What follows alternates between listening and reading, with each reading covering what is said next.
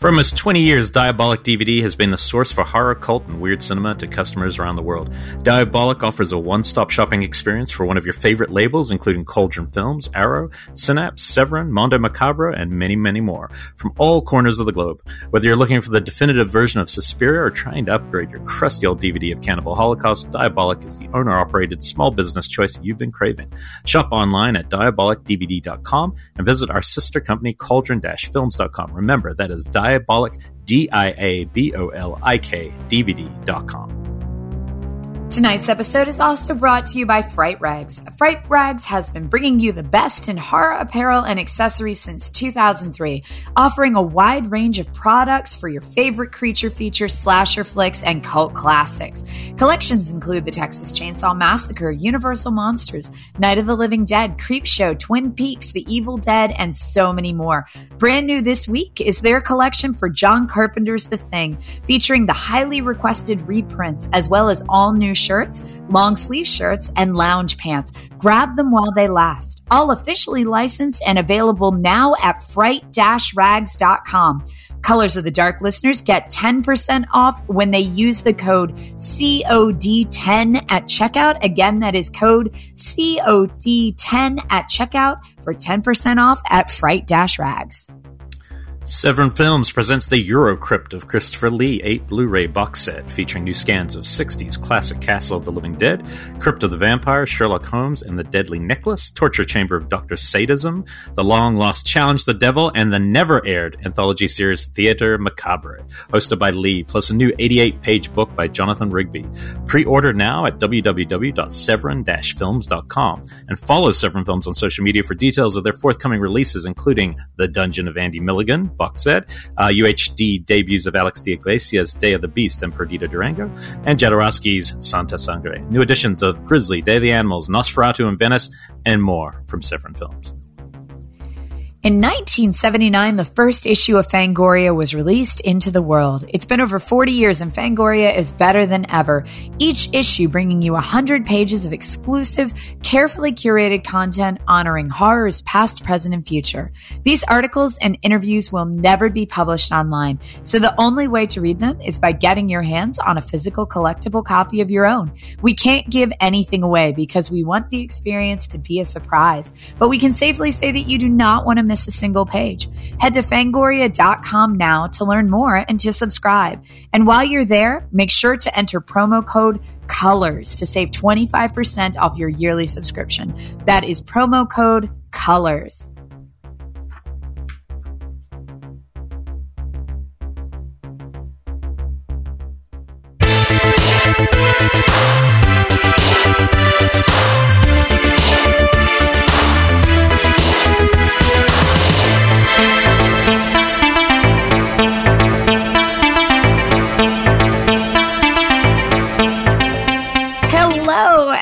Welcome to Fangoria's Colors of the Dark. I'm your host, Rebecca McKendry, and with me is Elric Kane, who has a Guinness and is wearing some green tonight. And uh, we have to now say the Rondo nominated Colors of the Dark. Rondo nominated Colors of the Dark. Thank you. Not for... not bad for only ten episodes. I know. I, like, I, don't know if that's a default for our past work or if we're getting it for legit. Either way, we'll. You know what? It. I'll take it. I'll take it. We should actually promote that at some point. St- I, well, that was it. That's about all I'm, i plan on doing. Was that intro? Um, but thank you for whoever did that. Um, Very honored. a few uh, behind the scenes, a few years ago, we tried hard to win. We won one for Killer POV way back when, but we tried very hard a few years ago after a couple of very strong Shockwaves years. And I remember um, one of those years where you're like, oh, I really feel like this could be it. And then we lost to the Twilight Zone recap podcast. Yes. And after that moment, I was like, I'm never trying again for anything. Have you even life. listened to the Twilight Zone recap Look, podcast? I love Twilight Zone. I probably would like the recap, but I was like, I'm not trying anymore. I'm done. Oh, stop that. No, anyway. um, yeah, the Rondos. Thank you so much for whoever nominated us, and um, I'm honored just to be here. So uh, before we get on, it's your day. Uh, I'm I'm my day. I claim day. the entire holiday. Well, I'm half Scottish, so this is meaningless to me. Uh, I, I, see all the green and I respect it. I drink my Guinness, but I'm just waiting for Scottish Day. Uh, but across the water, whatever the fuck, the Highlands, um, is Irish Day, which is your very people. cold, tumultuous uh, river. Yeah, And we, Uh, we decided to not do anything Irish themed in this episode. We're doing something totally different, but we talked about it. Actually, I have one Irish movie. wow, no, because I was we going to ask you. we Right, but I've got a curveball. Don't Oh, worry. So, oh. so uh, this will help you because I was going to say to you in this first part. Anyway, by the way, uh, she's Irish. That's all you needed to know. Okay, uh, that was a whole gag build up to she's being Irish. Um, but no, I was going to say to you, uh, just quick off the cuff, Rick, one Irish horror film to Rick the people without going in deep. One Irish. Uh, The Hollow. okay, what do you like about the one? Um, I, I love the creatures. I love Creature. how it builds out the creatures and the mythos of the changeling and all of it. Um, Let's give a shout out, by the way, because people at home might not pay as much attention as we maybe do. But I was looking over um, the last 15 years in horror, and Ireland might be one of the strongest hotspots. oh my god, in the world. yeah. Which is pretty crazy because I actually have about five favorites from there just in the last decade that I would put in my top 15 of the decade. And so so it's telling you a lot about what's getting funded there. Anyway, I would I would probably recommend um, Ciarán Foy's uh, Citadel, Citadel. Which is just one of those films that I still feel is very under the radar, but it's an inner city uh, kind of version of The Brood, uh, based very much on personal things that happened to him. So it's about you know kind of uh, is it agoraphobia where you don't want to go outside? Yeah, that's it. Yeah, agoraphobia, but mixed with the brood and these kind of demon kids. It's just a really good film, and it has used to always be on Netflix. I don't know where it is anymore. Yeah, and I gotta say, there's another one on Netflix called Moth Diaries. It may not be there anymore, but it was there for a while, which I don't think got much play here. But it was Yeah, this really, it's great. It's great. So that's another one that I We'll do a whole. I want to do a whole like um at some point a thing where we go like around the world, like with one movie. Maybe it's a series of a month where we go one um, movies from one film from every different country, and we try Mhm. to cover the globe. Anyway, we'll get to that. But that was our Irish Day. Hope you enjoyed that. Moving on. Well, we're on, we're on deadline. At one point, we had talked about doing Irish horror films. So I started watching and I got one film in before we shifted gears. Wait, that was meant to be your choice just then. I thought that's. Oh, I know, but I, this isn't like, I'm not going to recommend this one. I will say Oh, okay, okay, okay. Well, But- save it. Why don't we save it for when we do our new films, and that can be one of the Okay, new films. deal. Um, because the only other thing we need to talk about before that is uh, we still have a screening we coming have a up. screening coming up this month, end of the month on Friday the I should 26th, 26th. Thank you. Oh, same day I get my COVID shot. I'm excited. Oh shit! Me too. And we might both. I've always heard the second shot. I've heard it. I heard it kicks your ass on the second day, but it'll be the first day. So we're either going to be on like peak form because we're Yeah. happy, or it's going to be the wackest. It'll be like Messiah of Evil. It's the movie, which is the movie we're showing. Uh, we don't need to talk about it here now because we talked about it on our 70s episode last week. Yeah, but guess what? We're screening it at the end of the month via USC. So if you have not seen USC yet, this is the perfect chance to see it. Is join us um, for this live screening on the 26th. You can find details on our socials to RSVP through USC. And uh, yeah, it's going to be a trip. I love this movie so much, and we Make did sure talk about it. We did, yeah, we did. week. It was both a number two or three, somewhere in there. Make sure you watch Howard the Duck first, uh, just to prime yourself. They're very similar. That's all I'm going to say. There's- a connection there. You'll find it when you dig. Um, and the only other thing I'd say before is I went to Phoenix this weekend. I was in a movie theater for the first time in one full year. Oh, Um, Miss but it- Monty. Yeah. Oh, it was fun to see a bunch of people, but it was it was very controlled. There was only about ten or twelve people, all screened people we knew, and it was a private rental. But it was to say goodbye. The film bar uh, Phoenix, uh, that location is closing down um, through the pandemic, but they are going to you know stay alive and hopefully find another venue. Oh, that I got to good. show. I showed two of my favorites. I showed Vic with Clu Gulager by Sage Stallone, which I've probably raved about here, and Arrebato, which I've made you watch before Yes, uh, which is very, which was a weird one to show at 11 at night. like it was getting to be like 12ish and I was looking around going, this is a hard, hard one at this time because it is very serious, very arty and very weird, but it made for good conversation. So thank you if you're listening to this and you stuck around in the rain with me and Monty after that and we talked about this movie. I appreciate you. And that was my first time in a movie and I love it. I love movie theaters. I ah. will, as soon as I have a second shot and feel like it's not too crazy, I look forward to being back. Oh, so do I. So I will see you at the new Bev soon. I hope. I hope so. I hope that opens Yeah. up. But um, yes, let's jump into new movies. Okay, Or- so or new whatever. movies. um, you know what? I will start off with my Irish one. Yeah, start with this your Irish. isn't this isn't a new movie. It was just a rewatch for me. But I decided to rewatch Shrooms from 2007 Sorry. because when I was looking over a list of Irish horror films, I saw this pop up, and I remembered watching it in 2007, but I couldn't remember much about it. So I decided to give this one a rewatch. It is an Irish horror film about a couple of American kids who decide to come to Ireland to hunt for psilocybin mushrooms, which first off is really stupid because that shit grows all over. Um, so I was kind of like, that seems like a long way to go just to get some trippy mushrooms, but fair enough. Okay, you could probably order them off the internet, but whatevs, maybe not in 2007. So cool. They go to Ireland, they get into the deep woods of Ireland. It's very green, it's very lush, and you can't see very far in front of you. And then they all take these mushrooms and start tripping, and then a slasher shows up. Hmm. And um, there's all of these legends surrounding it. Now, Do they use trippy them, imagery to go with yeah. the shrooms? Okay. So that's the whole thing. Is well, it starts off. One of them eats a death bell mushroom, which I don't know how you do because they don't look anything like psilocybin. But I'm getting way too detailed here. Mm. So fine, she eats the wrong mushroom and she like nearly dies, but she comes back. This all happens within five seconds. But when she comes back, she suddenly gains this like telekinetic power where she can see into the future and sees the killer killing her friends. Hmm. And so she keeps trying to say, like, we have to get out of here. This guy's coming to kill us. And then they're all like, no, girl, you tripping. You just ate that death mushroom.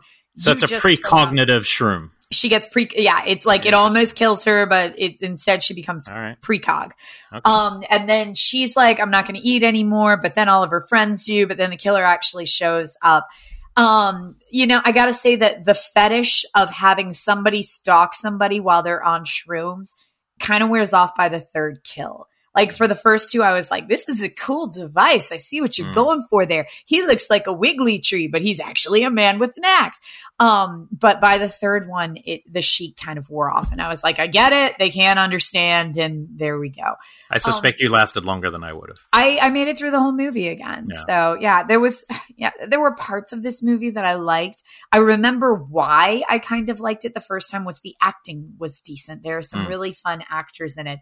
Um, usually I, I'm a little, you know, I'm not huge into slashers just because I always find the like teens going camping or teens in the wood trope to be a little painful. I actually like some of the the situations and the acting in this, um, which is what kept me interested before. Um, but I have to say, as far as Irish horror films go, this was not one of my faves. It's definitely it's it's it's for completionists. It's middling. That was that was a leprechaun that got his balls pinched in a vice, but that's okay.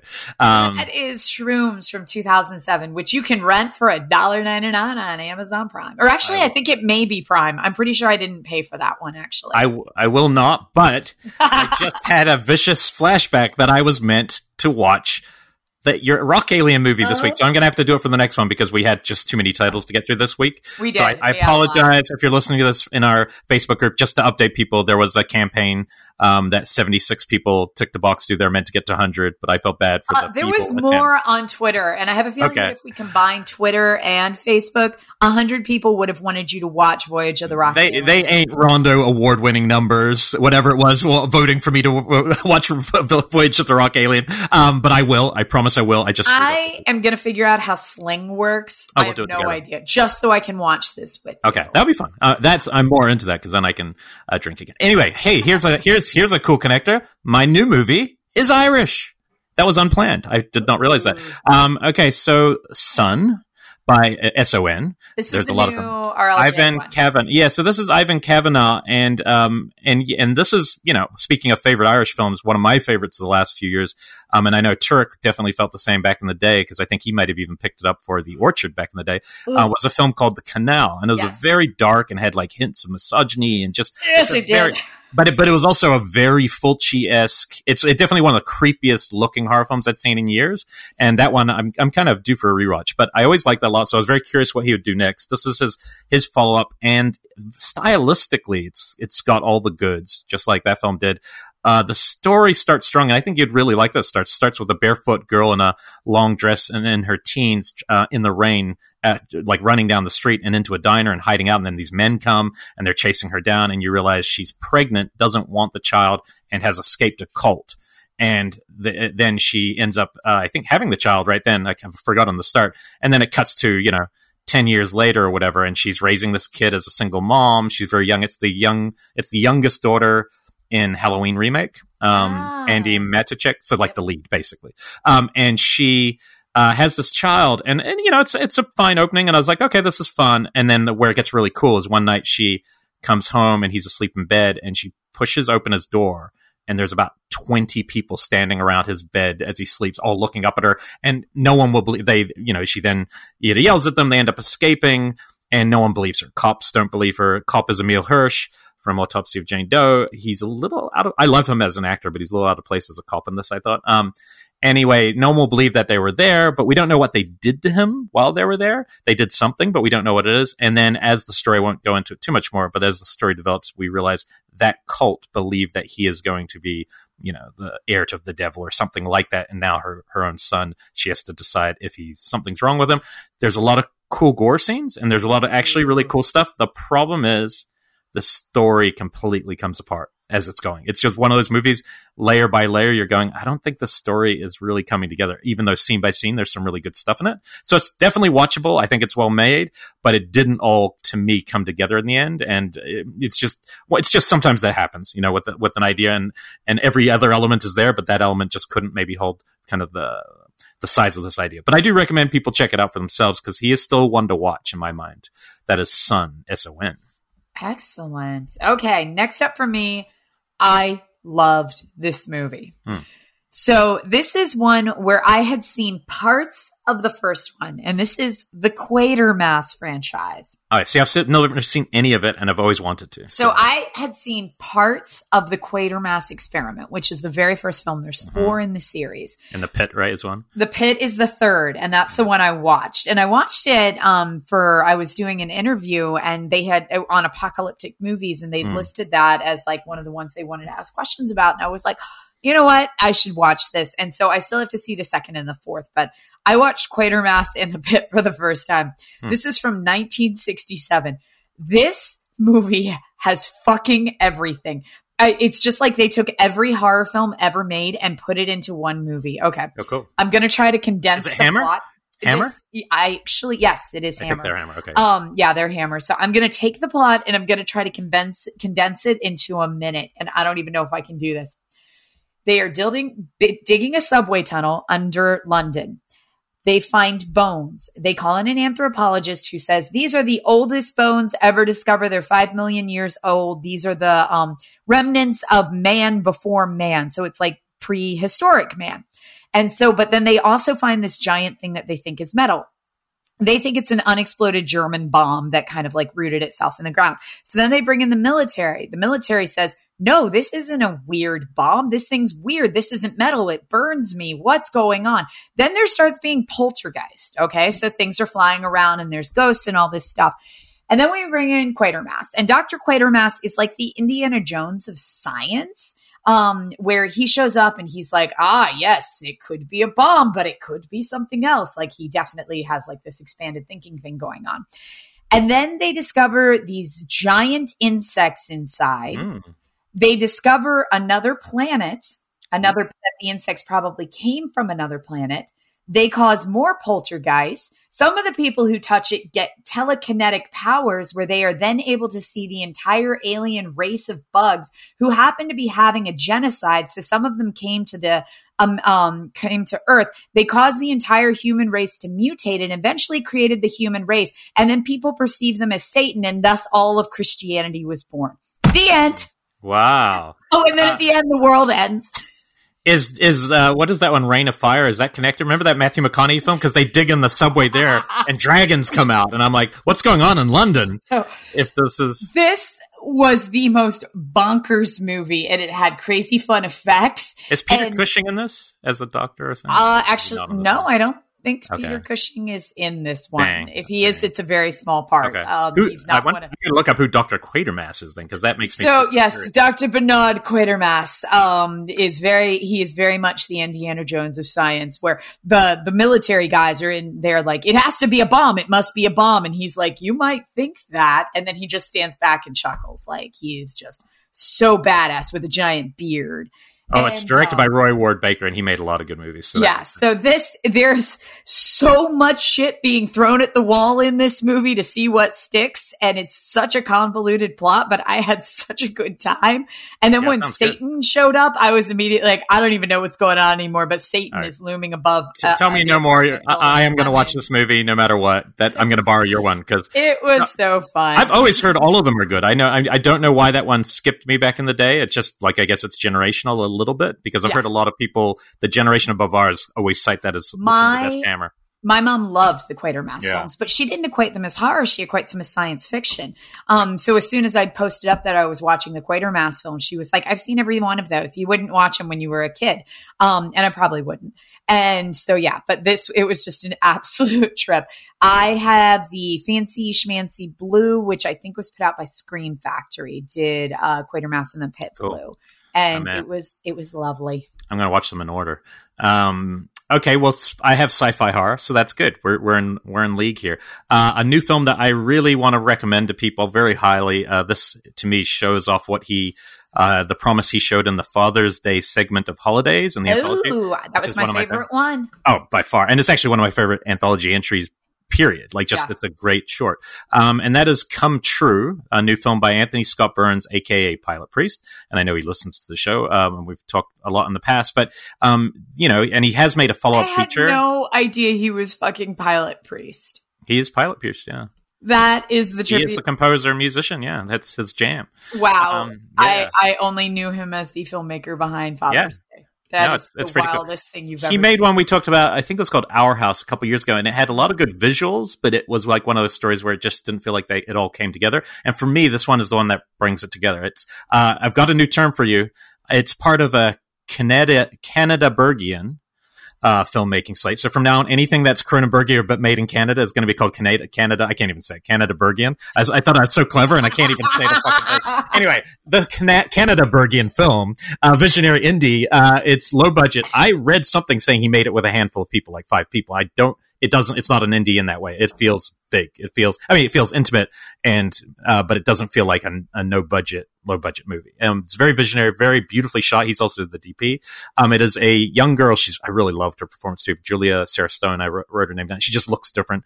Um, she is in her last year of high school she is um, sleeping in parks because she doesn't want to go home to her mom. She breaks into the house at night, grabs stuff, and then leaves again. Her mom's always wonder. You never really get the full story, but she has these really intense nightmares that are really kind of um, pretty scary. And it's almost like she's seeing another world, like another Lovecraftian kind of world where you're slowly going into almost a temple and seeing this dark figure at the end of it. And she keeps seeing it. She ends up um, to make some extra money joining a sleep study at the science lab at a university. And I was watching this with our friend Monty, and about 40 minutes in, because it's pretty, you know, slow burn in a good way for the first 40 minutes. And it's like, imagine if this was a stealth Hellraiser sequel right now. It would be the best ever because because you forget all that. But the problem with um, reboots is you don't actually need anything to happen. They want something to happen in the first five minutes, right, of a reboot, yeah. but you actually don't need it because we know what it is. if we know it's a Nightmare on Elm Street, we know Freddy will get there eventually. If Hellraiser's there, we know the Cenobites will get there eventually. So you could actually take an hour before revealing them if you wanted to. And so that's what it kind of feels And that's like. why you're never going to be a development executive. Well, I'm just saying that would be a better movie. Have a Freddy movie if Freddy does not show up in the cold open. Yeah, but it'd be a better movie. That's what I'm saying. Like if this was that, and, it, and that's what's cool about it. It feels like that. It's not like Sator, which is also kind of a handmade film, right? That is a different kind of film. This feels big, and it felt like he was bringing us into another world. And so eventually, a bunch of people are doing this dream study. They're all having the same dream. They're all seeing that same imagery. And the main guy running the sleep study had that same imagery when he was a kid, and that's why what made him do it. But in the sleep study, they can film the dream, create, bring visual images back into our world of what you saw. And what happens when they show her one of those images? She has a total fucking meltdown because you can't, I guess the idea is that you're not really meant to look at something from your subconscious. So it's playing with dream stuff and it's all lo-fi, like super lo-fi imagery and they are really creepy. They are. It's like this bold guy with glowing eyes who slowly comes towards you, very you know, in that Slenderman mm-hmm. kind of way, uh, almost like um, Pinhead too. But it is very creepy. I don't want to go too much in into where it goes. It goes to surprising places. It's scary in some parts, but also like like kind of fun and you know a bit more sci-fi. It's pretty out there too. It makes some big swings. There's a little bit with the relationship stuff that I know some people online having struggling with. I didn't really like that stuff as much as the rest of the film. It just didn't land with me. I didn't necessarily have time to believe a budgeting romance, but it, that didn't that wasn't enough to, to take me out because I just to me it's like bold swings like this. Uh, I think are what I love about indie cinema because Yeah. it doesn't feel small. It feels like he's doing something. So uh, get on that Canada Bergian trip, and um, and that is called Come True. Uh, and it's one I think I'll watch again because I, I think it's I'm- a talking point. Yeah, this sounds great. Okay, you've sold me on this one. Oh, the next one. Um, God, I wanted to love this film. Okay, so the setup for this one, um, when I read this, I was like, holy shit, the universe made me a movie. Mhm. And this is this movie called The Devil Below. It's a very recent release, I think just within the past couple of weeks. Hmm. And the setup is that in the coal tunnels, abandoned coal mine under Appalachia, there is some type of creature feasting on those above. Appalachia? Oh my god, this all sounds like stuff you've told me before in real life. Immediately, I was like, holy shit, it's Tremors in my hometown. And I was like, Tremors in Appalachia, I am so there. You'll feel And better so- because Tremors will come up again today. So if you, I know, I know. We'll get you'll there. okay. You'll So- be okay. Um, this is directed by Brad Parker, who had done Chernobyl Diaries, which admittedly I did not really. Um, it Oh, wasn't remember my that one, fave, but I thought it was because it was found footage. Ah. Um, and this was kind of at the tail end of the found footage stuff, and I, I was definitely not having found footage by that point. Um, so this and and he has done second unit directing and a ton of special effects on stuff. And I do have to say, it wasn't the direction that bothered me so much. What I've discovered bothered me about this film, which I should have loved because it is, it is monsters in the coal tunnels in Appalachia. This movie is dead serious.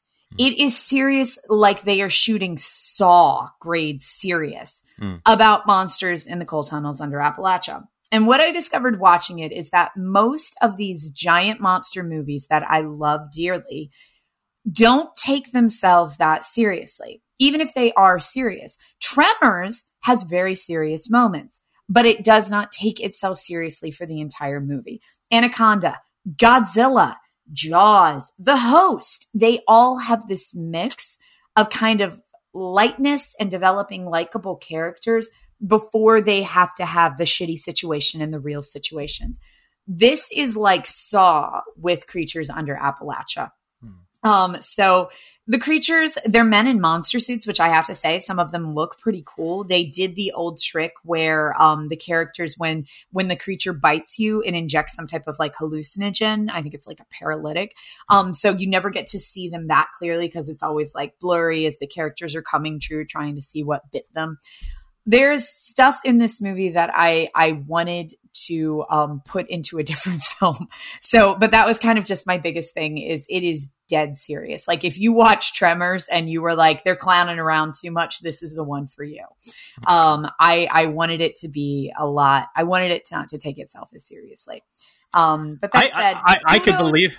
Kudos for practical effects. They did do men in monster suits, and so I will give them accolades for that. like and i know with you it probably is the case because i do know you like uh, you know the tinge of humor but sometimes i think that too and then i'll see a movie and go because i like serious stuff sometimes but then i'll be like oh it's not the seriousness it's that the characters aren't good I think that's the character because yeah like a good you know a24 movie could have a good character and suddenly i care versus that same kind of setup where it's all very serious but you don't the characters aren't well formed enough to get it into every single one of these characters was heavily flawed to the point where Hmm. they all had monologues where they were like, it was seven years ago that I was scaling the backwoods and then I had to cut off my friend's own leg. And I'm, I'm you get one quint here. you get one quint you don't get many quints They were all quint in this Yeah. movie.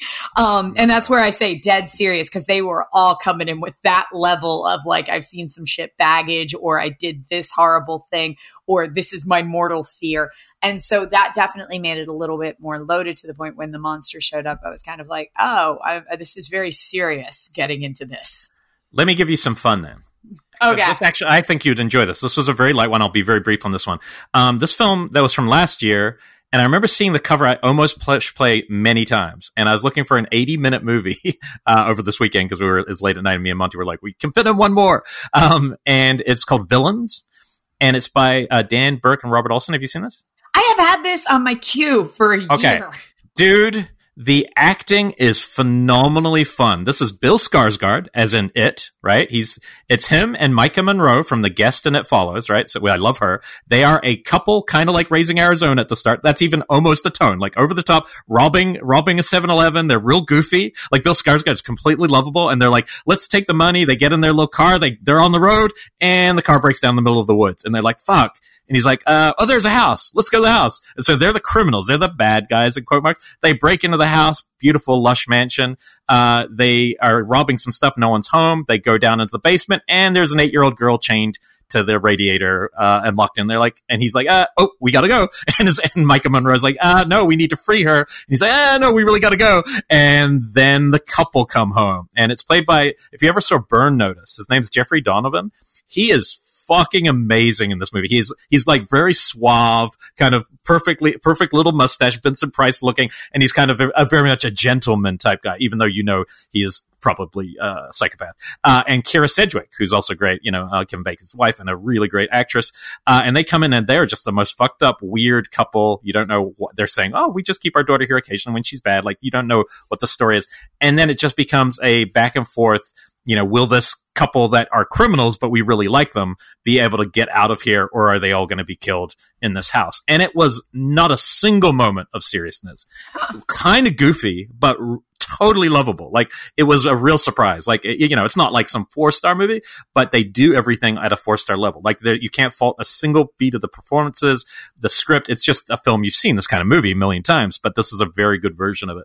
Um, so I wanted to put on if someone's looking for that light touch movie uh, after something else. This was really fun. I've got to say, it's called Villains, and it was on Amazon, I believe, Prime maybe. Um, but I love Maika Monroe too. I mean, it's fun to see her because you know she's great in It Follows as the lead, and then she's really good uh, in The Guest. But she's like you said, very serious in those. And this, she reminded me of Holly Hunter because she's kind of like playing that character from Raising Arizona a little bit, and it was fun to see her stretch a little bit. Um, but yeah, good movie, Villains. Wow.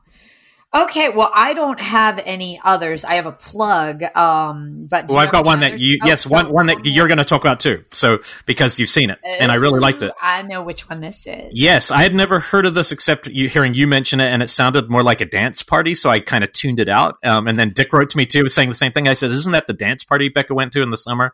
And it turns out you didn't go anywhere. It's called no, the Block no. Island Sound um, directed by the McManus brothers and starring, I guess, their sister because the lead actress had mm-hmm. the last name. Um, so it's basically, I call this Manchester by Innsmouth or Manchester by the Black Sea, whatever you yeah, want. It's basically exactly. Manchester by the Sea mixed with a Lovecraft movie. Uh, and it was really cool. Like it was, I can see why some people are giving this low scores. I think they want more big stuff to happen, but it's very much, I put this very cerebral horror. Like, very Definitely. much so. Yeah, the whole setup of this one is if um and I, I haven't seen it since the summer actually, so I'm gonna let you do the plot. I'll I just remember it was it was brothers with a boating company and their dad is getting like uh dementia. Brother and sister. Right? So so the dad it opens with this dad on a boat and you don't and it looks like he's just woken up and he and that maybe he's killed the dog like the dog has been fed into mm-hmm. the water and you're like, what the hell? And he's got this great look and he just keeps wide mouth open and kind of making weird noises. So something's taking him over. You hear weird sounds from the radio, weird sounds from the sea. And then it cuts to his son, who's like kind of looking out for him and looking after him. Then their sister comes back, and she, I think, has something to do with aquatic species because she's out looking at all the dead fish on the on the sea. And it's very Boston feel. I don't know where it's set, but it feels. That's why I said Manchester. I, I would it feels assume like that. it's Boston. Yeah, um, and even the main actor, the guy feels like he's from that kind of a movie. Um, and Jim Cummings is in this too, who we are just talking. Uh, Wolf of Snow Hollow. He's yep. playing the, the, local crank who believes in every conspiracy theory.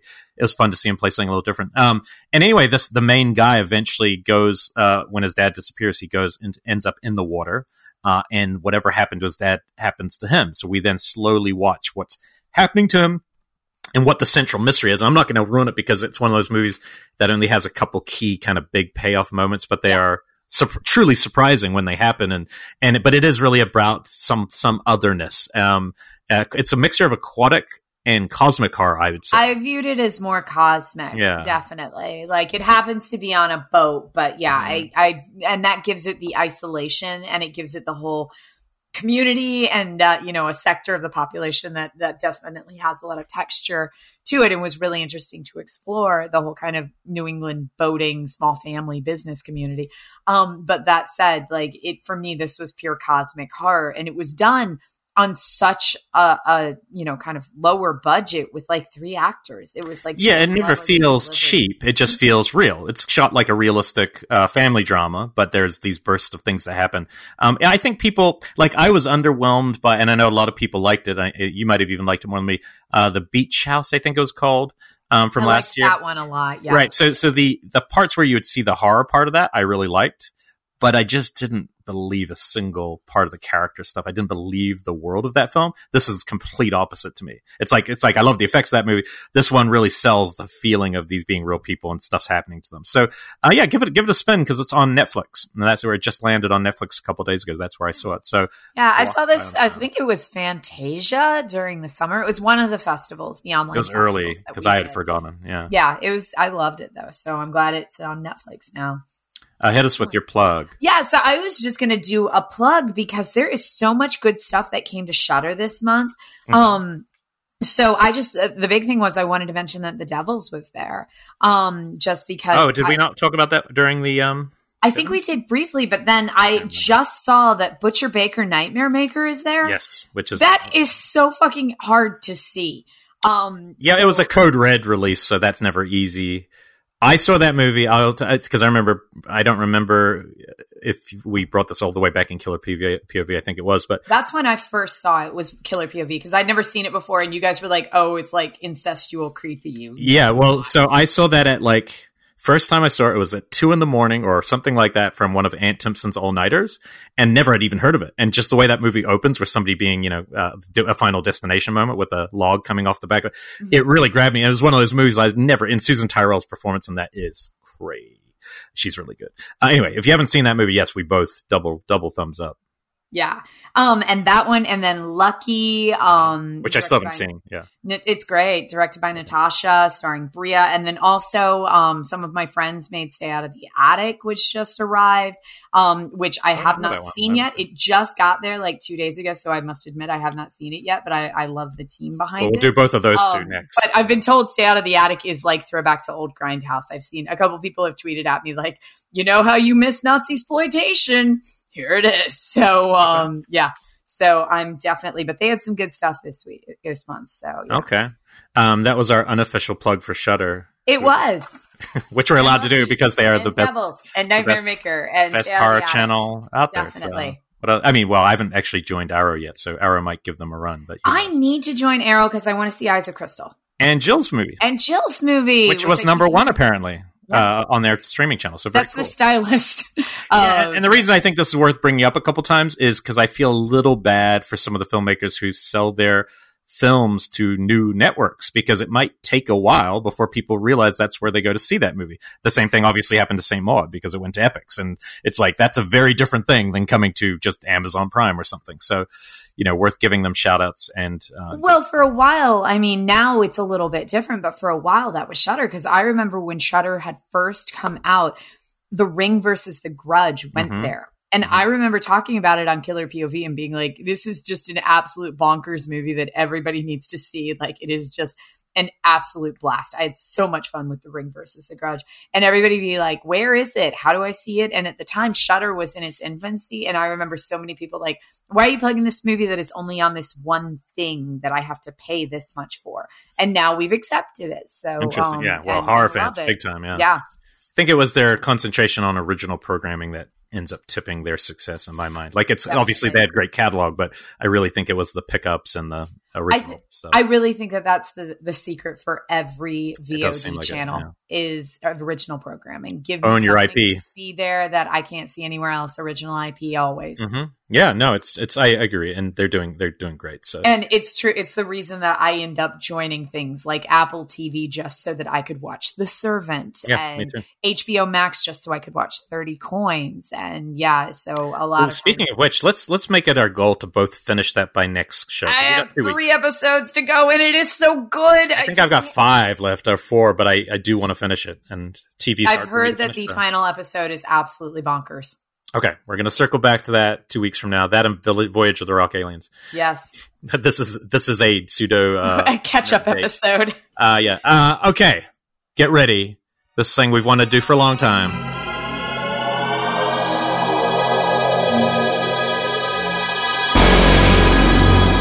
Okay, we're gonna do Western horror. We are doing horror westerns. And that was interesting. Who puts the emphasis on what? I go Western horror, you go horror Western. Oh, it's always horror Western. They, they, might mean different things. So this, we first started talking about this. Um, I know I teach it as a, a, day. It's a full day in mm-hmm. my horror class every semester. And I remember that last year you and I had actually pitched it to do on um, screen drafts that we wanted oh, to yeah. do a draft of horror westerns, and we should re-mention that. By the way, mm. Clay, we, we want to do horror. This will basically be um, it, though. you're about you're about to hear what the list would more or less be in order. Not in order, um, yeah. But this is something that Elric and I have connected on always because I know we both love westerns. Like both you and I, you know, have always had kind of like our sidebars about westerns. Um, but then always come back to kind of the creepier ones in the side of it. So, did you grow up watching westerns? Because they were never off in my house. It's like the only thing that my my dad watched Cannonball Run, any of like the rednecky movies like White Lightning and westerns, and that's all we watch. Yeah, no, it wasn't. I definitely wasn't because I, I was originally being raised by a mother and a sister. Neither of them would have cared at all about a western. Uh, the Railway Children was the first movie my mother made me watch on when we got our first VHS. So it definitely was not. A, you could call it a western, but it's boring as shit. Um, uh, so no, we didn't get many westerns. Much later for me was westerns, but I was pretty drawn to them pretty, early, you know, early as a film fan. But I think what's interesting about it now is like I'm thinking about westerns and everyone like Carpenter, all these people wish they had made westerns, right? Mm-hmm. Um, of that generation. But it would be easier to get a horror western made now than a normal western, and that's fact. And that's what's funny about it. It's like if it's you put the horror element, you might get that made, but you will not get a western made unless you're, you know, 0.001% of the filmmaker uh, out there who gets them made because there's really and, like one a year, if that know? Yeah. And well, Westerns are one of those that it's just, um, when we talk about dead subgenres, which are like subgenre or genres that we just don't do anymore. Spoofs is one. Spoofs kind of died out in the 90s with like the haunted house movies and, um, you know, and they'll uh, pop up, of course. Yeah, they'll pop up, but right now it's a dead one until somebody redoes it. Westerns barely ticking right now. You're right. We get like one every couple of years. Yeah, this year you get the big Tom Hanks one, which I still haven't seen News of the World, and you know it hasn't had as big a profile. But but it's it takes one like Unforgiven to get people super jazzed for a few years, and then we got a few after that. But yeah. uh, but horror's been steady. It's like every it seems like every three or four years there's a couple really good ones. We'll get a Bone um, Tomahawk or a Pale Door or a Burrowers yeah. or something yeah. like that. And we will we'll get into those. But I wanted to like you know before we got into it was kind of like what do you think the connection i mean there's obviously different connections. We've we've gone through two things i'll set up before we go to the titles. I, one thing i wanted to stress was like when we are talking about westerns in the traditional west that are horror films right? Mm-hmm. versus uh, films set in a contemporary time that have Western elements versus actually being set in the Old West. So very different things. Obviously, a lot of them fall into this latter category. And then I want, then I separated at the end because I was just like, well, that's just interesting looking at these five. We'll be brief about it, but that they're all vampire films. Vampire uh, westerns, okay. yeah. Vampire westerns I thought was real interesting. So we'll talk about that at the end. So you won't hear that in the first grouping, but obviously, and we've got a couple like, you know, Western westerns that some people wouldn't even call horror westerns, but they clearly are. Yeah. Um, and so we'll look at that. But I, am so I'm curious, like, uh, for you, what do you think the inter like why the intersection? Why do these two things cross? What do you, where do you think some of that um, originates? Uh, because obviously myths were classic back. yeah, I'd say um, in the West, it definitely has this kind of chic to it. The idea of being isolated of being on your own, the frontier, danger, yeah. yeah. the frontier environment, the danger of everything, of feeling like at any moment there is doom closing in. And whether or not that was what the real West was like, yeah, well, it's the West that we understand in the movies. It's the myth, like, print the legend. Yeah. it's the same thing. I know that you were at the Eyes of Fire screening with me yeah. where they talked about the fear of everything that was not the town um, that people went through that like as soon as you left your little fenced off town, anything could fucking happen. You could get attacked by a bear, you could get shot in the head, or, you know, you could just fall off a cliff. It was just anybody's game. And so I think that that's a lot of what we feel in Westerns is this kind of unruliness and the constant risk for something to happen. It's also the idea of the unexplored frontier. Yeah.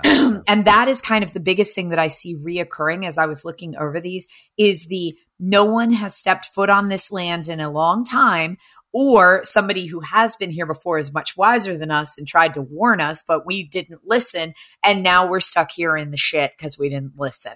Um, right. So it's uh, each our journeys. The Western is predicated on going to the frontier, the unknown, and 99% of horror films are about going into the unknown of some yep. kind. And so, like, I think that's a really interesting intersection. The, the thing that's like, um, disappointing going through them all. I kept thinking is like, you know, the, the, there's some that are taking little bits of Native American myth, but very minorly, usually repurposing it. But it does feel like that would have been an interesting angle, given that you have all these, you know, people settling an area and they would hear stories and myths outside that you like Wendigo myths or whatever it is. I would love to see that version of these kind of stories, but from the Native American perspective. Like those are the characters, and and the white man who's coming in is the invader, you know, I've never seen that Western and I've never seen that, that horror film. So, so, but so even looking through these, you're like, they all have pretty similar, uh, kind of demographics. So it's just, it's interesting the patterns you do see, uh, emerge. But there's there's some pretty. I mean, we also have some tongue in cheek ones, some very serious. So I was thinking as we go through them, we should look at like what is the horror element, what is the western element. You know, what how does it make sense together, and if it is it comic, is it serious? You know, things like that. I think it's it you know and which ones we love because there's some real i think some real and we both rewatched one in the last couple days i think it's a total gem. I agree. Yeah the one that it's the reason i rewatched it was i was like i really want to push this as like a movie that if people have not seen they need to. But let's kick off with one of my faves. Um so much so that i sent you a billboard about it while i was driving cross country this past year and that is High Plains Drifter. Yeah, I more or less put these in uh, numerical order, even though the second one's probably the same year or the year before. But this is probably my favorite movie on the list. Uh, and it's one that, on a lot of ways, people, it's Clint, you know, it's Clint Eastwood after acting in a lot of films. He started directing his own movies. And this one is, uh, ultimately, it, it's nice because it almost feels like what an A24 version of a Western would have been. You know, it's all like, exactly. I remember spirit or not, you know. So back when Fangoria was doing its 300 list, we were about to release our 300th issue of Fangoria. This is probably 10 years ago now. And for the 300th issue of Fangoria, we decided that the whole staff was going to get together and we were going to put together a list of the 300 best horror films ever made. And it was fun because we made a list of about 500 and then we had to whittle it down and start arguing. And I remember arguing for High Plains Drifter, and there was somebody else on the staff. I legit cannot remember who it was. Zimmerman. No. It wasn't. I know Sam would have supported me I on know, this, but somebody was like, "It's not a horror film." And I was like, oh no, it's a fucking horror film. And they were like, no, no. It nuances that maybe they're in hell, but it's not a horror film. And and I won, and it was on the 300 list. Like well, and that's the nice thing about some movies. It, it it you could read it as a straight western. I don't think there's any planet where where Clint Eastwood isn't a freaking vengeful spirit. I mean, he, yeah. is, a, he is a vengeful spirit, you know, because he doesn't even look like the guy he was. So it's not like he's the same character. So it's basically a mysterious stranger, just like all the things Clint was doing, comes into this town where the previous sheriff had been uh, killed kind of by the negligence of this town um, and run out of town. And he comes back in and he paints the town red, literally. He ends up painting the sign saying hell and he gets revenge on all these people. And he's an awful person. He does some horrible things to people, but you're totally on his side. And it's, and it's quite disturbing at times. And uh, it's just it's I find it to be a really fun cathartic movie uh, to to watch personally. But it's basically like walking or um falling down or walking tall, walking where it's tall, like yeah. that like man on a rampage, yeah, um just mowing people down. But yeah, there's something kind of cathartic about it. There's heinous shit happening. I'll warn you in advance. Like it's not a fun movie, but there is something really but it is it really does hint very strongly multiple times that it is a supernatural movie and that's interesting for somebody like clint who didn't obviously put much of a foot in that world. Yeah. so so i think high plains drifter here i haven't seen it great to put on here because it's it's gold. It takes us to another western western so that i consider western western but with horror you know. This is uh cutthroats nine uh, a film i heard about yeah, like a decade ago because i think it was on some Quentin Tarantino in list. Fangoria. So that that's where it was. So when Django came out, we interviewed him for Fangoria and we did a list of his like 10 favorite horror fueled westerns and Cutthroats 9 was his number 1. And at the time, his next movie, which clearly nuances Cutthroats yeah. 9, um, was not even like a brain baby yet. He would had just released Django and had not started on anything, but he wrote basically like a love letter to Cutthroats Nine in the issue. And that's the first time I saw it as well. And damn, that shit is brutal. Yeah, and it's also a really good movie. Like I actually really like it as a film. It's got it's got a really cool hook and it has a twist, like a really cool twist about like treasure that I've never seen. And I was like, I remember going, Oh shit. So I'm not gonna run that for you. Um it is a what we call a paella. I remember learning this term when I watched this movie, it's called a paella western instead of spaghetti because it's made in Spain and not Italy. So you have to call it paella. Um, and it's a bunch of bandits are being transported. Um, I think there's nine of them. Um, and they crash and, uh, only a couple people, you know, only them and the main guy, uh, taking them across survive and they are all chained together. So the whole movie is them being chained together, him trying to transport them and his attractive, uh, young wife or girlfriend or whatever. And it is, I would I would liken it to the like uh, French extreme torture, torture porn. porn. It has torture literal porn. gore. Like we're not just yep. putting this in here because it's western. It's a pure western. But when they slash a throat, you see a throat slash. When they shoot somebody, the head explodes. When they there's eye gouging. Yeah, there's kind of a, a scene of like aggression to the woman that was I spit on your grave. So it's touching all these very extreme uh, horror tropes that we're used to, and it's very nihilistic. It's all set in the snow, which is the coolest thing ever when westerns are in the snow. Yeah, we're going to um, talk about snow westerns. Oh yes, yes, back. you're right. There's another one coming up. Yeah, which got some love earlier in the year. Um, but it, this is a really cool one. I'm not sure how I've got a DVD of it. I'm not sure how hard it is to just see streaming, but I would really, re- if you haven't seen it, recommend this one highly because it's pretty fucked up to be honest. I watched the trailer again today, having not seen it in a while, and I was like, oh yeah, damn, this is even the trailer's kind of disturbing. Yeah. Uh, so that's Cutthroats 9, which leads us to the one that you were just talking about in the preamble. That I mentioned at the start, and that is Eyes of Fire. And this is directed by Avery Crounse, 1983. And I guarantee that most people, if they look this up, they will see a VHS box cover and go, Oh yeah, I fucking remember that cover.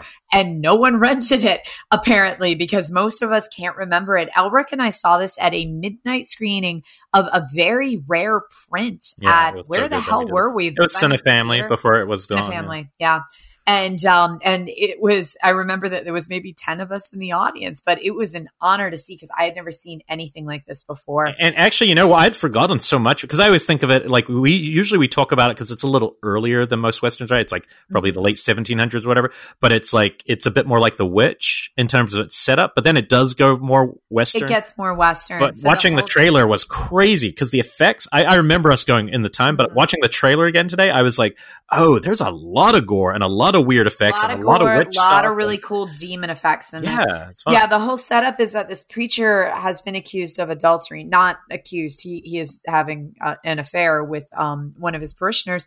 And so they gather up like a group of people who are still on his side and don't care and take off. And so he and all of his followers make their way through town. And then they happen upon this really like isolated forest area where they find this like little town that's now deserted and they go in and they discover that they are kind of surrounded by these evil forest spirits of um, angry Native American people who want their their village back, and um, and it goes from there. Yeah, it's like a mixture between that uh, you know traditional Native stories and witch type stuff, and it, it, yeah. it but it's it's one that's kind of sucks because we can't really just watch it again very easily. I hope I hope at some point it gets cleared up how how to see this. I'm sure it's probably on YouTube, you know. Um, but it, but yeah, again, I recommend it for its utterly bonkersness, and it was a perfect midnight movie. It's a little slow oh at the God. start, but then it, it gets great. just wild. Yeah. Uh, okay, one of our favorite movies. Uh, Ravenous. Sure yeah. Antonia yeah, Bird. Rest in peace, Antonia Bird. Um, this one is one of those that you may not think of as a Western immediately because it does not feel like a Western because the whole thing happens in the snow. Um, this is, I but it feels like a Civil War film. So, and the I Civil War films are often the, the start of the Western. Mexican American War.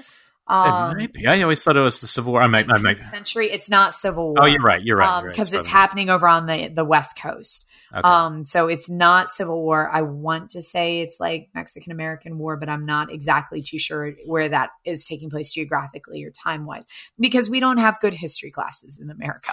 Um, so yeah, um, I can tell you bare bones about each of the wars, but the more uh, the the more detailed you get, I got nothing. And it and it's um, taking off of the Donner Party a lot too. Yeah, and so the concept is that it is these opposing forces during the war, and this one um, colonel or captain who believes that if he eats his enemies like if he actually cannibalizes then he gains their their spirit he gains their strength and they're starving to death in the middle of this like snowy outpost and they can't get out of it and they're kind of trapped there. And so he decides to just kind of start eating everybody. Yeah, he comes um, late. Like they're all there as a military outpost. Guy Pearce has been embarrassed in a different war and sent there, kind of humiliated. Mm-hmm. And then it's um, Robert Carlyle from Trainspotting just shows up as a guy and he says, "Oh, we have to come help my other people." So they mount a party to go help, you know, find his people. And when they get there, they find out that he was eating his people, and then it gets really bonkers. And the cool thing about this movie is it's one that I didn't love when I saw it in theaters. I saw it in '99, and it wasn't what I wanted from horror. I thought it was interesting, but I, I wanted Scream at that point, right? In my life, I was just yeah. into that. And when I rewatched this a long time recently, you know, it feels pretty recently at the New Bev, I was just floored by how good it was. I was like, the music is quirky. The music uh, is by great. Damon Albarn. Yeah, the the the film is quirky. It's got a weird sense of humor, but it's still scary, which is a very unusual mix to be able to maintain. And so, yeah, Ravenous comes with our uh, absolute highest. Uh, appreciation. Yeah. And David Arquette is really good in it. He's fun too. Yeah. yeah. Um, and by the way, the Mexican American War happened from 1846 to 1848. Yeah, that makes sense because the Donner Party is close. Yeah, yeah, and it was the Mexican American War. I was not completely delirious. And there's also um, Wendigo folklore on that one too. So oh, it's it's pure Wendigo. Yeah, what he's drawing from into this western. I really like snowy westerns. I need. Oh, there aren't many. No, the the best one is um. Uh, you start talking about the next one, and my favorite, I will uh, remind myself and the, the listeners because the name just left my brain. So this is one that both Elric and I decided to rewatch this week because both of us were kind of like, yeah, this is like a really we remembered it as being really good, but we could not remember much of it. I couldn't just, remember the horror at all. I, I it totally didn't get much love when it came out. I remember the first time I saw this was it actually was in that Fangoria 100 and film 101 films you've never seen book. And I remember buying that book and being like, okay, well, I've never seen this one. And that is Dead Birds, directed by Alex Turner, written by Simon Barrett. This was like I one of think that might be how I found it because I think I'd seen one of his other films and was like, oh, and then I saw, oh, he made something called Dead Birds. And my memory was it was quite different, but this movie has a killer cast. Like it is oh, all yeah. these great people when they're young. Henry Thomas from ET, Patrick Fugit, uh, uh, Michael Shannon, super young, and Isaiah Washington. Yep. So these guys are all like young uh, in this. They're all playing uh, bank robbers, a, a, group of bank robbers. But yeah, this this movie held up, and then some. I thought. Yeah, it's a group of um, Confederate soldiers who have completely like defected, and instead they. I don't even know if they were actually soldiers to begin with. They're just wearing borrowed Confederate uniforms. I have a feeling. Um, rob a bank and hold them up in this um, abandoned plantation. And they're not too sure why it's abandoned. A dying soldier told one of the other men about it. And um, oh, they are they are actually soldiers. We get the flashbacks to when they were in the war. Mm, um, right. So after they get out, they got injured. Yeah, that's why. Yeah, that's why they do injured. it. I think you know, it's like fuck and, this. Yeah, fuck this. I was injured. So they um, one of them's a nurse. Was his nurse. And so after they get out, one of the dying soldiers had told him about this abandoned plantation. And they rob a bank, take a whole bunch of gold, accidentally shoot a kid on the way out, which they like legit feel bad about. And then they get to this plantation and they're like, we're going to stay here for the night. We'll start dividing up the gold and then we'll get to Mexico. We're going to cross there in Alabama. We're going to cross straight over into Mexico, is their plan. And overnight, they find out why this plantation was abandoned and all of this absolutely fucked up stuff starts happening to them. And I will say that the ghosts have moments of being a little too CG'd, but yeah. goddamn, some of those scares are so good, I will forgive it. And, and, there's other, yeah, I agree. It would be cool if you could undo a little bit and make it a little more practical. But then there's other practical gore stuff um, that's, uh, uh, that's really good, yeah. and it's just it's well acted. It's got tension. It's it's hitting that great trope of like you know the the robbery in the old west, but then it turns into a haunting creature feature, and, and never settles on just one horror element. You keep mm-hmm. getting different things. So this one keeps kind of reinventing itself as you watch, and I was super impressed by the end of it. I actually, as soon as it ended, I thought to myself, I'd love to do a Dead Birds two set now but at the house, but using the Western ghosts from that group to haunt the next group of people because it's got uh, it's got that uh, potential because it's a great location. Yep. Um, but yeah, it, it's a really cool movie. So I, I, I wouldn't want to say too much more because I feel like there's you know some people who won't have seen it yet. Yeah, this is this was a I think I paid two ninety nine for it on Amazon. Amazon yeah, yeah. So um, this is one. If, if you have not seen Dead Birds, definitely check it out. That was 2004. Okay, I interrupt this, uh, you know, our, our perfectly on target um, episode with my favorite winter western. It's called The Great Silence by Sergio Corbucci, Ooh. and this one is Jean Louis Trintignant as the sharpshooter and the bad guy Klaus Kinski. All yes. in the snow. I, I, feel like this was another influence Hateful Eight, but this one, what's really fucked up at it is he's a mute gunslinger. The main character is mute, and he shoots the thumbs off everyone, so as they'll never be able to beat him in in draws. So he'll go around and shoot their. Th- this is like his signature move, and it's a really good movie. It came out on. It got a good Blu-ray release last year, so that is. And I wouldn't call it horror, but it definitely is the, one of the darker westerns I've seen. Wow, Klaus. Kinski in westerns. He's in this one called "Shoot the Living, Pray for the Dead," mm-hmm. or yeah, maybe really "Pray." F- yeah, "Shoot the Living, Pray for the Dead." Um, he's really good in that one as well. That's another one where it's hyper violent, like borderline kind of the Cutthroats Nine level of horror yeah, which brings up the point that the spaghetti westerns, obviously Italians' version of the West, definitely strays closer to horror than the American ones ever did. Their American American westerns were pretty clean cut. I mean, that's that's I think actually something worth talking about up top here was the whole idea of when somebody gets shot in a western, they hold their chest and they do a little ballet and then they fall on the ground. That was it's all dust. Was. It's all yeah, dust. There's yeah. no gore, and so it's this is significant when these two things interact. Um, and we'll get to a very early example of that when we get to the vampire ones, but. You take the next one because I haven't seen it in since it came out, and I've forgotten more than I remember about the. So Burrow. this is the Burrowers, and I actually ended up watching this a couple of years ago again because I enjoyed it so much. The Burrowers by J.T. Petty, and I tend to like him um, just across the board. And this is about a man, a uh, group of men who kind of set out to recover a family of settlers that have mysteriously vanished. And right. on the way, they encounter these underground creatures. Here's a funny story. I remember interviewing JT Petty when this film came out at Comic Con mm. for Fangoria.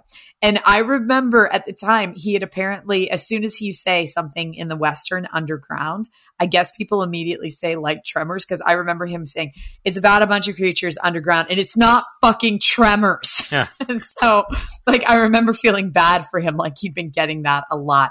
It is not tremors. This is a completely. Especially not tonally. Yeah. tonally completely different. The tone of this is a Western. It is toned as a Western in period. And these creatures are completely different. These creatures are not the creatures from Tremors. They may function underground, but they do, they are on land as well. These creatures look badass. I can't remember, was it yeah. They do look cool. Rob Hall's effects house. Somebody I can't remember exactly who did it. It may have almost human. Is that who? Um, it may have been almost human. I, I remember seeing one of them somewhere, hmm. And I think it was at the Almost Human studio. But hmm. they were just super creepy, really good practical monsters. Um, so I loved the Burrowers, and it's I remember Jocelin. Donahue. Yeah, she's like in the flashback stuff. Yep. I think she's not on the present from memory, but yeah, that's when I, if I'd had a little more time for this episode because we're doing so many titles, I wanted to rewatch that because it'd been mm-hmm. I only saw it once. Um, well, that takes us to one that I feel like has kind of given a new life to the Western horror in the last couple years, and it's one that because it was just so ballsy and just uh, it what it did is it, we're talking Bone Tomahawk, S. Craig Zahler, and why it was impressive, I think, to most people is because it brings you into just a great traditional Western with great dialogue, great characters, a, a very simple mission, right? It's it's characters on a mission. They have to get together to rescue the missing Patrick Wilson's uh, abducted wife and Kurt Russell. You know, who doesn't want to watch Kurt Russell in a Western? Matthew Fox, one of the best things he's ever done. MVP. So somebody's better than all those guys in this movie, and it's Richard Jenkins. What well, he should have had an Oscar nomination for because he just talks from start to end of this movie. And then it goes Cannibal Holocaust. And to take a movie that's this clever and well written and then let literally, I showed it to people who were not horror people at one point and where a body gets ripped in half it's brutal. It takes your breath away. As a horror fan, I've got to say, I, it's probably still the most shocking moment I've had as a horror fan in the last few years. I watched this with my in laws, and I don't even know how that situation came about. I have no recollection of how we were all together and somebody was like, let's put on Bone Tomahawk. Um, but I just remember watching my mother in law go white and me questioning if she was about to pass out. Yeah, Um, that's how good it is. So that's all you need. To, uh, but it, but it really is so well written, and it's. I think the characters are great, and I think it really redefines what genre can be because it's really saying this is a western, this is a horror film, this is can be both things at once, and it does it probably as well as anything on this list in that way in my mind. Mhm. Um, and it is obviously at the end of this. I just want to. I'll quickly recap each title with what the horror creature was, just because I have no idea as we're going, but it'll be interesting to go. Oh, cannibals, a vampire, demon. Like I'm just curious. Um, which takes us into another one that you, you just uh, saw recently for the first time, and I'd seen a little but when it first came out. Almost made my top 10 list. Yeah, I, it's a good actually, it may have that year. I think it's going to be a grower. That was my feeling. Like it's one of those ones that misses your top ten, and then like a few years later, it's in your top five because it just does it well. I have recommended this so much, not even just as, hey, it's a good horror film and you should watch it. I find myself using this as a comp a lot Mm. when people are like, how do you do a horror film successfully with just one character? I'm always like, oh, what's that? The, not Man Eater. What's the one from last year? Ah, I can't remember the name of it now. It was just the dude fighting the monster by Oh, himself. Headhunter, yeah. Headhunter. Thank you. Headhunter and The Wind. How you make a horror film with one character. I mean, the wind has other characters, scary. but but not. She. It's all focused They- on her. It's all focused on her. I would say 75% of the movie is her by herself. And nice, Um, nicely, our second uh, western directed by a woman, which is nice on Yes. this list so far. There will be another and the vampire one, obviously. So in this, it is the plains, it is frontier times, it is a husband and wife living by themselves, trying to have a baby. And this other couple, they have not seen another couple in eons. This other couple shows up next door. And suddenly it's like, holy shit, there are people next door. And then the drama starts. And then this other couple's wife is like, I was given this, and it's all about the demons that haunt the plain, and they're coming for all of us. In the wind, And then in the wind, they're wind demons. And then without, you know, any pause, all of a sudden she starts hearing stuff and creepy stuff starts happening with the couple next door. And it gets weird. And, And- then yeah. everybody takes off to town um at one point for days and she's left by herself. well, because there's a body thing. Yeah, there's something Yeah, with a body. There's a body thing. But it's one of those movies that like mi- mixes religion, madness, uh, infidelity, and that's one element, and then or or a demon is the other, and you can't, Yep. you know, it treads this beautiful line. No, it is. It's one i've thought about uh, a lot more than liking after the fact. Like I thought it was really well made, but it was after it that I was like, no, that was a really interesting movie, and I kind of need a rewatch. Yeah, I loved this one so much. I have to look up what that actor uh, director is doing now. Well, this was only probably two years ago, so she probably is just Yeah. lining up her new movie. But Emma Tammi is her name. Um, okay, so the next, the last two on this part of our list are what I, so all of those were Western set uh, westerns, um, horror westerns set in the old West. The next These were two, all period. Yeah. the next two are little plays on that. I'll let you take. Uh, so mod, I'm calling them modern day or uh, postmodern, depending on what the the title. Uh, so I'll let you take Tremors because I know you're tr- a big Tremors fan. Um, well, I don't really need to say much about Tremors. I know you probably don't need to. Tremors, I think we've all seen, and we fucking love Tremors. And um, Brian I mean, from Pure Cinema was just recommending everyone Tremors 2. He's a big Tremors 2 fan. He was uh, uh, plugging that one. So I haven't seen Tremors 2 in a long time, but I have to believe him. you know, I kind of want to see the new Tremors Shriekers. Shrieking Uh, I think he gave it a decent rate. I think he gave it Are three you stars. serious? I think he Okay. fun. So I keep like Michael Gross is still employed.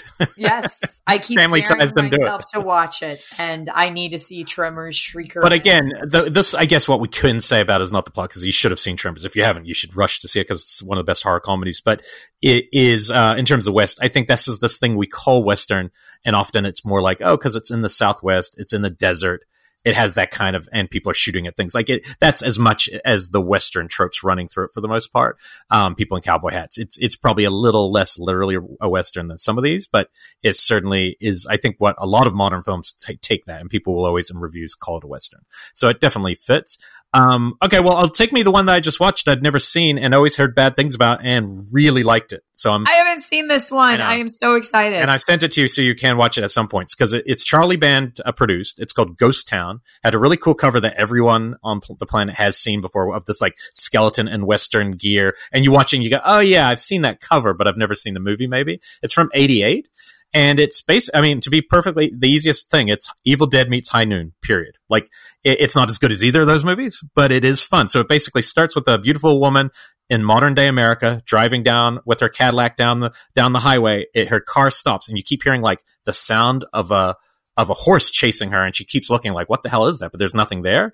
She stops, something grabs her and throws her on the back of like an invisible horse and tears away. Title comes up cuts to like slacker deputy in the same town and he's shooting cans. He gets a call. Hey, you got to look into this thing. He goes, looks around, doesn't see anything, finds this like middle of nowhere. It's not a ghost town because there's nothing really there, but he stumbles upon this like weird grave and this corpse comes out and grabs him and says, you got to protect my city and then dies. And then when he looks up, he is now in back in the eight, early 1880s and he is in a different world, a trapped world of all these spirits in the ghost town that are damned there. They can't get out. They're conscious that they're there because the main bad guy at the time killed the sheriff some way and has damned them all to this loop and she's been abducted into that. So now he's in this world up against real. They're real. They, they, they, but the main guy, this guy Devlin, is slowly rotting corpse, who is also you know the main bad guy, and he's very over the top. He's very much like all our great late '80s, early '90s villains.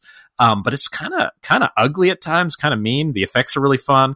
And you know, I'd say the lead is pretty weak. The main deputy is just like he looks like a pretty boy in this role, but you know, he's trying to uh, trying to save her and get them out of this world and kill the curse, basically. And I, I don't want to run it, but to me, it was actually I think I had low expectations because it's one of those 2.5 stars on Letterboxd for most people.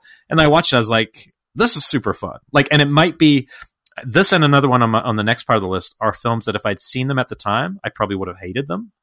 But seeing them now, or just not been into it because of the kind of horror I was into, but seeing them from uh, from now looking back, they become a lot more fun because they're practical and they're really going for it. It's a full on western. That's what's cool. It's more western than any of the ones we just mentioned because it's all the tropes of westerns. You know, it's the shootouts, the the small town, the salon. So anyway, I highly highly recommend uh, getting this. I know there's a Blu-ray out there. It's not streaming anywhere, unfortunately, um, but wow. it does exist. So that's Ghost Town.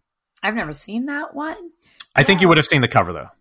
I have seen the cover. As soon as you said that, I immediately was like, oh, okay, I remember that cover, but that's about as far as it went.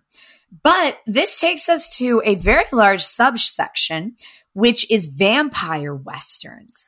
And um, yeah, we can definitely kind of discuss these more as a group and pull out some of the choice titles. But yeah. why do you think vampires? Like we have a lot of vampire westerns. Well, I was and, thinking and, about this. Like why? Well, and the big and the big thing, not just the, the fact that I put them together, but the big thing is they are the antithesis. So this is what makes it so unique. Yeah. The daylight all westerns are basically daylight movies for the most part, uh, and harsh, unrelenting sun movies. So they're the exact thing that vampires can't take, and yet all these movies find a way to play with that. Um, so I, I, don't know exactly why I think, but I think they all make for like a lot of them have like groups of vampires, which is interesting, mm-hmm. except for the Roving first one. packs of vampires. Yeah, like and- setting maybe it's frontiers. They're like carving out their own niche and their own their own space for their kind. Uh, a lot of them are postmodern, I'd say, once we get through these. I was um, thinking that it's still the 1800s. Like, we always, when we think classic vampire, we always root him as like bougie guy in a Gothic castle yeah. in the 1800s. Well, what else would they have been doing in the 1800s? Like, this is the other version of those vampires. Yeah. Is is Old West. Um, yeah, well, I'm yeah. sure we'll find little things as we go through it, but yeah, I agree. That's why I put them together. I didn't have the clear answer. I was more like, huh, let's pull these out just to see because it feels like its own substance. So I'll start with the first one, which I, I really want you to see this one because I think for you, this one will become the kind of classic teaching movie because Ooh, it feels okay. a lot like a Val Lewton movie. It's it's basically if somebody had lumped it in with the Val Lewton set, you'd go, oh, it makes sense that Val Lewton made this. He didn't. We it's talked about this on deep First, cuts, right? Yeah, because I just okay. seen it. I've been looking for it for years. I finally we saw it. We paired this with Pale Door. Yes, we did. We did. Okay. So I finally saw it. Uh, this always happens to me. I saw it. I tracked down a copy. It was very hard to see.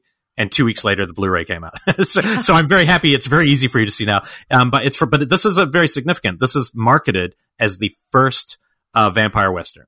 So it was even marketed as this first time a vampire. After this, there's some in Mexico that happened, but this is 1959. It's black and white, and it does it like you know i feel like it's not like some home run where people like wow it reinvented but it does it really well. It's like he is basically it's this woman who has this ranch and um, somebody is killing the cattle uh, on the outer kind of side and so she needs to hire somebody who will protect them. Of course she ends up hiring the very person who was doing it so he could get closer and he is this dark hat wearing very, he looks other you know he just looks different. He's got this dark brooding kind of uh, sexuality and of course she's dating the town preacher at the time or good friends with him. Uh, so he moves in there and then it becomes kind of like that part becomes kind of classic dracula. He is putting a spell on her. He is, you know, draining her blood. You have actual him wearing full Western gear, you know, leaning over and draining her blood. Stuff that you haven't really seen in that context. Wow. Um, it has a really cool like last shot, just a, like a really cool. How do you mix crosses and daylight and a and a vampire? It's just a really style, and it's like eighty minutes, maybe not that seventy eight minutes. It's that kind of feature in the same way the Lewton ones is. But I think this is of all the films we talk about today, I feel like it's the most essential one for somebody if they want to kind of start getting into this stuff. They should go and check that one out next because you'll see. Okay, this is your classic and to see where, where things went. And it's set in the West, so this is a Western Western, unlike most of the ones we're about to talk about. Um, and it also gave me the idea that somebody could have done because because I was also thinking, yeah, are, these are obviously influenced by Universal monster movies. I was thinking of all the creatures, I feel like the werewolf would be the easiest to exist in the Western, right? you know. And yet, yet I didn't don't think I found one. I don't think I came up with a single Really? Uh, werewolf western that's good. I mean, there might be some fringe ones, but I did think jokingly that somebody should have done a Frankenstein version, but it's Billy the Kid. So I feel like dies that's and you bring him back. existed. I No, there's feel Billy the Kid versus Frankenstein. That's a movie, a famous, Okay. a shitty old movie. But Billy the Kid dies, and you take his brain so you can recreate the greatest shooter. That would have been cool. But anyway, Mm. luckily I don't live in 1943 where I could have pitched that. that would have been It's greenlit. gold, kid, it's gold. Get some Um, yams and put them in the movie. Uh, but that takes us to uh, one of maybe the ultimate modern day western, probably the, one of the best films on this list.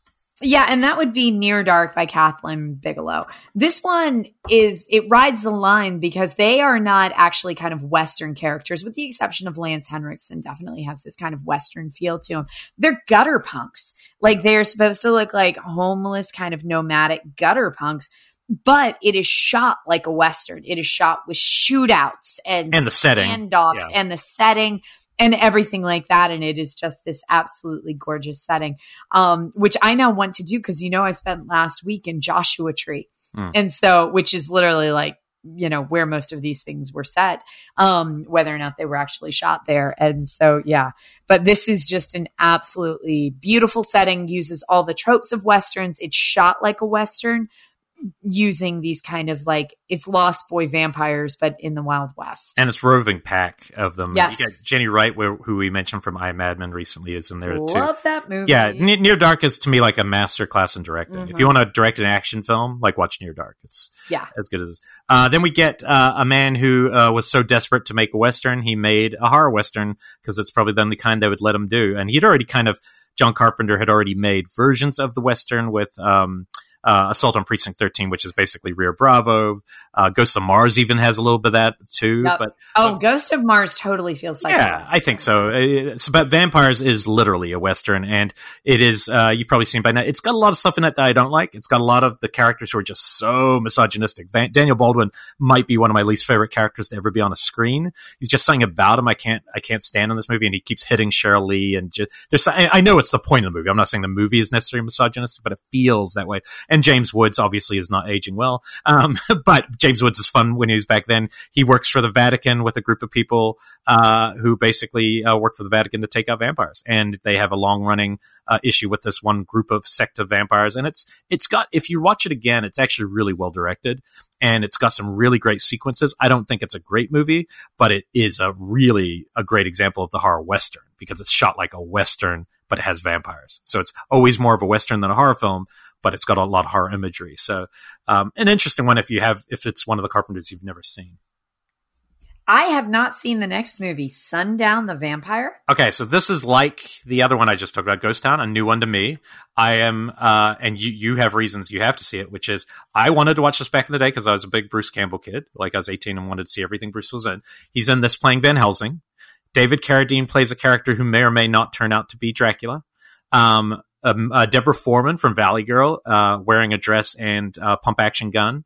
Uh, M. Emmett Walsh from Blood Simple uh, punches somebody's head off in one scene. This might be one of the most fun films I've seen this year. And again, it's one of those ones that people, and it's directed by a little guy who only made one film you liked called Hellraiser 3. Oh shit I know. And Waxworks. I love Waxworks. Uh, Anthony Hickox. Uh, and it's one of those movies, real goofy, but it's basically, uh, a guy has a job, um, cause he's, it's basically True Blood before True Blood. He's found a way to syndicate, um, synthesize, sorry, blood. He's moving to the small town that wants him. He gets there and we realize, oh, the, everyone in this town is a vampire. Um, and, but he doesn't know that and he's going to make it. And, but what they have done, the vampires have actually been off blood for a very long time, and and that's part of you can you'll be ostracized if you ever try blood. They don't want to be monsters, and David Carradine is the lead one, and he's really cool in this because he's a good vampire. Basically, he has nothing in him that wants to drain blood, but unfortunately, there's another faction growing in the town that's like, let's lead a rebellion. We want to drink people's blood, and suddenly half the town are going to become blood drinkers who want to destroy the other group and the other half. And Bruce Campbell comes in as goofy Van Helsing, like uh, the great great grandfather, super goofy, um, kind of funny. Um, and him and the David Carradine group, uh, basically they go to war, like just a pure Western war.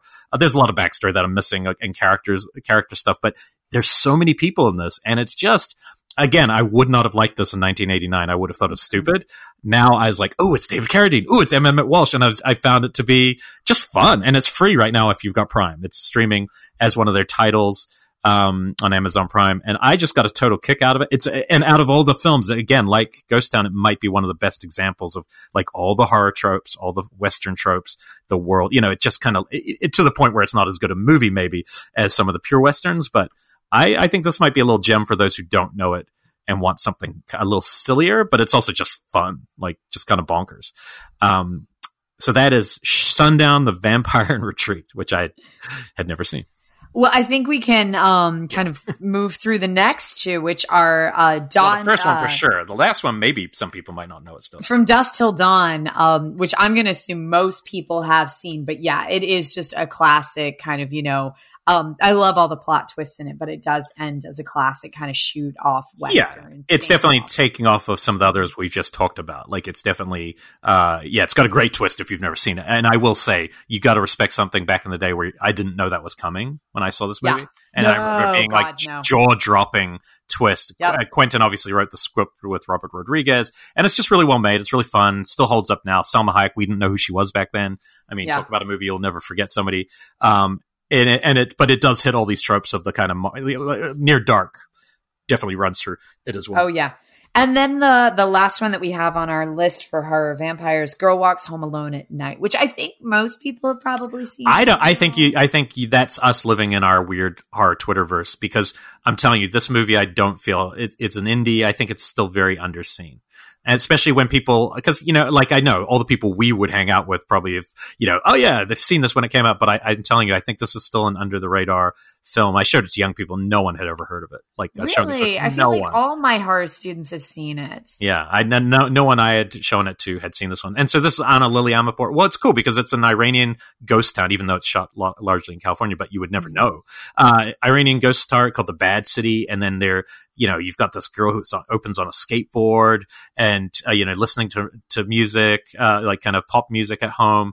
And then you've got all these threads of vampirism running through it, and it's shot black and white, and it's got this great sound. It's just one of those movies that I always forget about. And then when I remember, I go, yeah, that's a really cool first movie. Like that is an announcement of a style that I hadn't seen before. And it's, I'd say it's different than anything else on this list. It's truly postmodern, like maybe Mhm. more so than any of the other without being self-referential. It's just doing a whole new mix of this idea. Um, anyway, great movie. And you can get a good Blu-ray of that one too. A girl. Wa- hey, that's cool. We had four, four directed by a woman out of Yeah. that, which is actually better than some other subgenres, That is much better than a lot of other subgenres. which is So cool. looking back at this list, we Yeah. have had Let's talk about the um, creatures of each one. I'm curious. cannibals. We're High Plains out on- Drifter. So we got ghosts. We're getting out on time this week, Kane. Hold on, hold on. High. High Plains Drifter, Spirit, Cut-Throats Nine, Can uh, a French Extremism, Eyes of Fire, Witches, and other ghouls. Ravenous Wendigo, Cannibalism. Dead Birds, Supernatural, Burrowers or Creatures, Yep. Bone Tomahawk Cannibals, Terrible. Wind Demon. Wind Demons, uh, Tremor. Tremors are Creatures, and Ghost Town. is ghosts, like literally vengeful Ghosts. ghost spirits. And Interesting. a shit ton of vampires. Not a lot of zombies. Uh, no werewolves. I think werewolves are what I've come away from this episode is that we need a really great werewolf western horror film. yeah. I think that'd be cool. Well, thank you so much um, for joining us on our trip into horror westerns. Please let us know on Twitter, Facebook, Instagram um, if we have missed any titles that we definitely need to be checking out.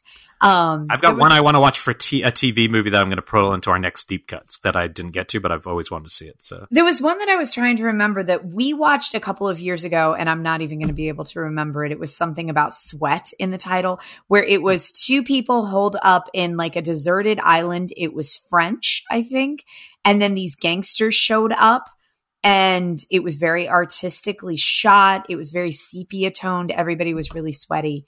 Why Oh, can't I? I like that you're putting it out there as a well. If you know the answer to this, you tweet at us and you tell us the answer because I've totally can't. I can't remember the name of this movie to save our lives, but it was shot like a Western. It was shot like a Western on this island, but it was two artists living by themselves and then gangsters show up and take them hostage. Oh, oh, I know exactly what you're talking about. I fucking love that movie. Um, by the people who made Amer. It's Yes. the, it's the follow up to that. Uh, the title is escaping me. Uh, hold on, I'm not going to let us go without. Well, on that, well, Elric is looking up the title for that really cool movie made by the people who made Amer that I absolutely love. I That love is that movie. also, in some sense, a horror western. It's very artistic horror. Shot like a western. western, big time. Yeah. Yeah. Um. So, and I swear it has the word sweat in the title, but I might be dreaming that, or might just be sweaty people. Um, because it's hot on the. Okay, you ready? You ready? I got it. Okay, so it's Hel- Hélène Cattet and Bruno Forzani. Let the corpses tan. That's it. Okay. Yes, it does not have the name sweat in the title, but you want to is- hear something wild about this that I just realized the other day? So I, I saw this at the time and I remember thinking the lead actress who pees on the ground and is the artist Yes. in it. I was like, she's familiar. Didn't think about it again. She's Nadja. yeah. No, we knew that. I didn't remember that. we totally Really? knew Okay, that. If you listen to an old episode, you can prove me wrong. I didn't. I forgot. I was like, shit. I hadn't seen that woman since no, Nadja. she's like aged hot nausea. Yeah. she is. Um, but anyway, let the corpses tan. And I mean, it even sounds like a Western. It's totally shot like a Western, even best soundtrack of the it's year. great. I mean, it's all repurposed, but still, mostly. Um, anyways, thank you guys so much for tuning in. Let us know if we missed any titles, and please join us um, in two weeks for uh, Messiah of Evil, and you can find details for that on our socials. We'll also have a new deep cuts coming out. There's lots of that's where we do the weirdest stuff for Patreon. So make sure you go to that if you want to hear basically two more episodes a month and cheat sheets and all sorts of stuff like that. Um, and we also have uh, one more episode this month coming at the very end uh, that we will be bringing back some movie fight and bringing back some deep cuts for. Yeah, we've been two weeks without deep cuts, so we got to get that shit back. So, Yeah. um, anyways, have a phenomenal uh, weekend and happy St. Patrick's Day. Thank you.